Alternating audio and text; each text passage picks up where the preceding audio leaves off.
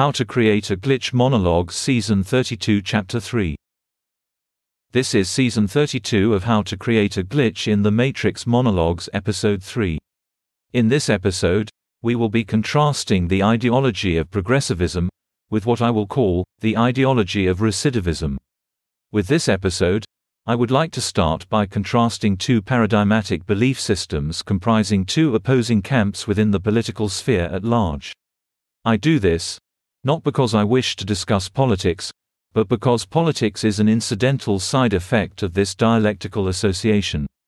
When we discussed dissonant consensualities, we discussed how negating a previously affirmatory impulse can produce such a dissonant space.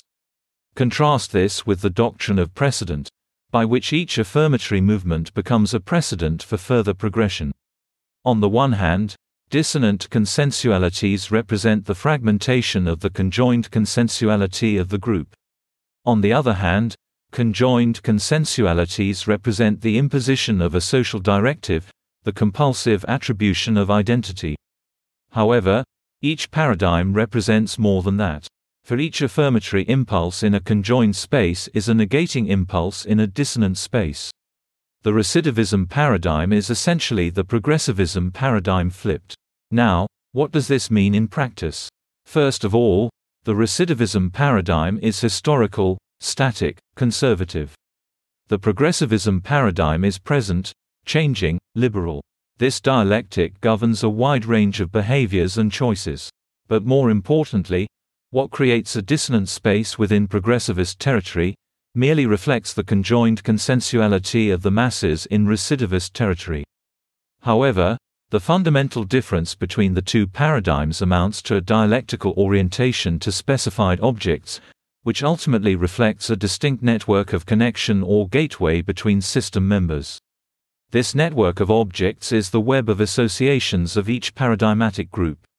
Each network creates convergence between their thought streams beginning with some common association or object and transitioning into new objects dialectically to the opposing paradigm. For each paradigm, they are the in-group and the alternate paradigm is the out-group. The same principles described in relation to closed social systems apply to them. That is they will divert unwanted object orientations into the out-group through impulse redirection, with social reinforcement anchoring the appropriated impulses. The creation of these two paradigms, these in-groups and out-groups, owes its source to the presence of othering behavior within families, schools and other institutions. A system based upon dualism requires some dialectical opposite to oppose, and thus creates one in one's absence. The aligning of othered individuals to a common paradigmatic stance owes its natural progression to expulsion of members and othering techniques as well as impulse redirection and archetypal convergence.